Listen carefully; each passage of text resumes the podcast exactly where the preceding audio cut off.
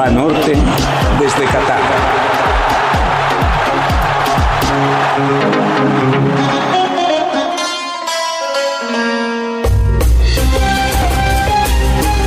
Me acuerdo perfecto, fue en el estadio Velodrome de Marsella. Íbamos en la camioneta con Leo Hacker que venía fascinado viendo a la gente que llegaba como nosotros muy temprano al estadio.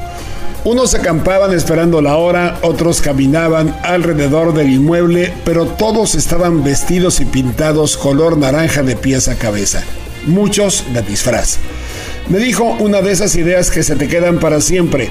La mejor manera de expresar que eres holandés es apoyando a la selección. Es en lo único que nos sentimos iguales. Eso me decía Ben Hacker. Fue ese partido en el que Dennis Bergkamp hizo uno de los goles más bellos de las Copas del Mundo en un partido lleno de ídolos. Argentina, veamos, tenía a Batistuta, a Zanetti, Verón, Burrito Ortega, Piojo López, el Cholo Simeone. Y del otro lado, además de Bergkamp, a los hermanos de Boer, a Kluivert, Edgar Davids, que es hoy asistente de Bangal por cierto, a Van der Sar, a Cocu. Era un choque de dos galaxias llenas de estrellas. Con ese gol cerca del minuto 90 y arbitraje de Arturo Bricio, Holanda ganó dos goles contra uno. Pero así como Países Bajos tiene una manera única de manifestarse a través del fútbol, para Argentina su identidad tiene tal vez que ver más aún con eso. ¿Qué es lo primero, les pregunto, que nos viene a la cabeza cuando escuchamos la palabra Argentina? Pues tal vez Perón, si nos gusta la historia, posiblemente las atrocidades de Videla en la dictadura militar, más cercanamente Gardel, la carne asada, por supuesto, pero sobre todo ello nos viene a la mente un futbolista, un estadio, o Boca, o River, o un apellido descendiente de Italia, como Maradona o como Messi. Argentina es fútbol. Es probablemente la imagen más fija que puede ser exportada. Un ejemplo de esto es lo que ocurre en Bangladesh cada vez que juega la selección de Argentina. La gente se le ha entregado por completo, Tal vez ustedes han visto algunos videos. Miles de bangladesíes, que así se dice, ondearon banderas argentinas mientras dos partidos de la albiceleste se proyectaban en las pantallas colocadas en Dhaka, la capital. Esto se debe a esos dos nombres propios, Diego Maradona y Lionel Messi. Los dos 10 tienen una gran base de seguidores en el país, a pesar de que el cricket es el deporte nacional. El origen de ese fanatismo por Argentina nace en México 86. Ahí la albiceleste elimina a Inglaterra en ese partido políticamente cargado por el contexto de la Guerra de las Malvinas. Bangladesh, que estuvo bajo el yugo inglés por alrededor de 200 años, sintió afinidad por los sudamericanos y desde entonces los adoptaron como suyos.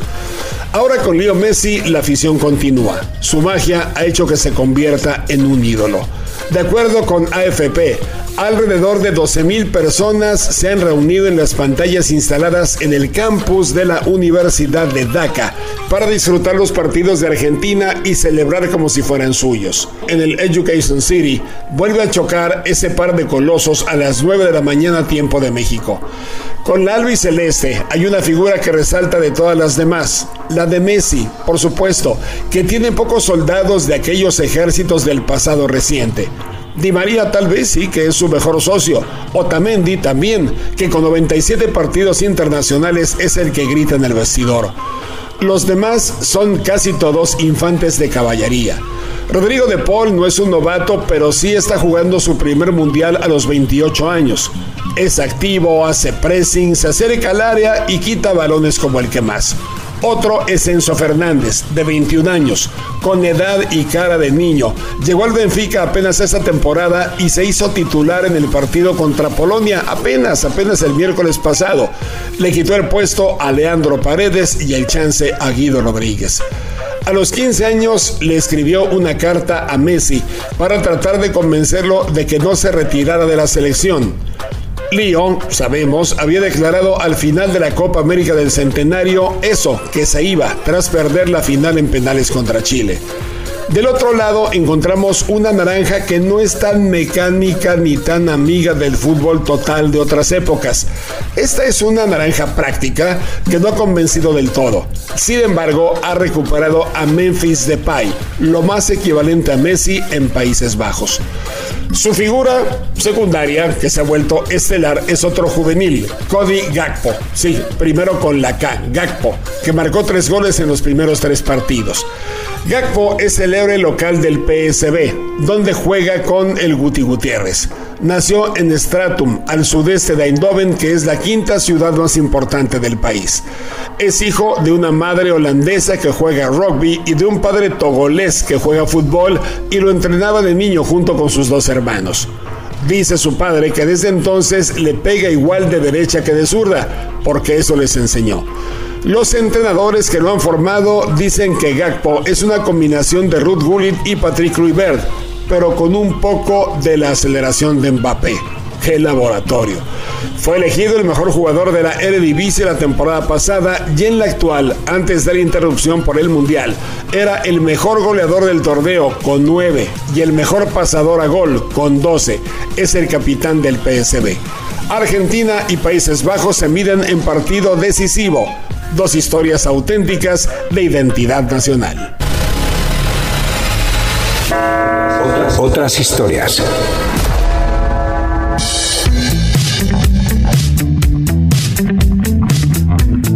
Sin duda el deporte es una de las manifestaciones populares con más arraigo y particularmente el fútbol. En los espacios deportivos, culturales, artísticos, también son utilizados como espacios para visibilizar problemáticas sociales, espacios de concientización e incluso espacios de resistencia. Basta recordar, por ejemplo, la Olimpiada de México en 1968, donde atletas eh, en este movimiento del Black Power, con un puño en alto y un guante negro, llamaban la atención del mundo sobre los problemas raciales en los Estados Unidos. O durante las Olimpiadas de Pekín en 2008, las movilizaciones de la población tibetana eh, no se hicieron esperar tratando de llamar la atención sobre las condiciones de vida en aquella región de China. El Mundial y las Olimpiadas atraen reflectores. Pues Qatar no es la excepción. Desde el inicio vimos cómo la selección iraní utilizó su primer partido donde los jugadores no cantaron el himno de su país como forma de protesta ante la brutal represión que hay en Irán a distintos movimientos, particularmente movimientos eh, feministas que intentan lograr eh, igualdad y eliminar las restricciones en su país, así como las brutales represiones a las protestas que han seguido posterior a este hecho. También la selección alemana, en su primer partido, posó ante las cámaras tapándose la boca, dado que les prohibieron utilizar un brazalete multicolor al capitán del equipo, eh, símbolo del movimiento LGBT. Otras siete selecciones europeas intentaron llevar el brazalete multicolor con esta campaña de One Love y no se les permitió. En las gradas, el comité organizador eh, incautó distintos artículos multicolores o con eslóganes como mujer, vida y libertad, haciendo referencia a estos dos movimientos, el movimiento exigiendo derechos a la comunidad LGBT y a la situación de, de las mujeres en Irán. Bueno, pues ya pasaron varios días de que inició el Mundial y por fin la FIFA, una vez que Irán salió del Mundial, es importante decirlo, la FIFA garantizó se permitirá la entrada a los estadios del Mundial en las gradas con artículos con la bandera del arco iris o con pancartas en apoyo a las protestas de Irán. Es decir, la FIFA dobló las manos ante la presión internacional, reduciendo las restricciones en las tribunas. Evidentemente no lo hará en las canchas. Es más fácil controlar las imágenes que se ven en las tribunas mediante las cámaras de televisión que controlar lo que se haga por parte de los principales actores, que son los jugadores. Se reducen restricciones en tribuna, se mantienen en la cancha. Evidentemente los tiempos corren mucho más deprisa de lo que la FIFA alcanza a procesar. ¿Ya tienes en la mano tu tarjeta de crédito de selección nacional de Banorte? Te ofrece un montón de ventajas. Llévate, por ejemplo, la playera de la selección nacional utilizando tu tarjeta. Hay recompensas con artículos oficiales y experiencias inolvidables. Seis meses sin intereses en tus compras. Pídela ya, si es que no la tienes. Solicítala en tu sucursal, Banorte Móvil o banorte.com.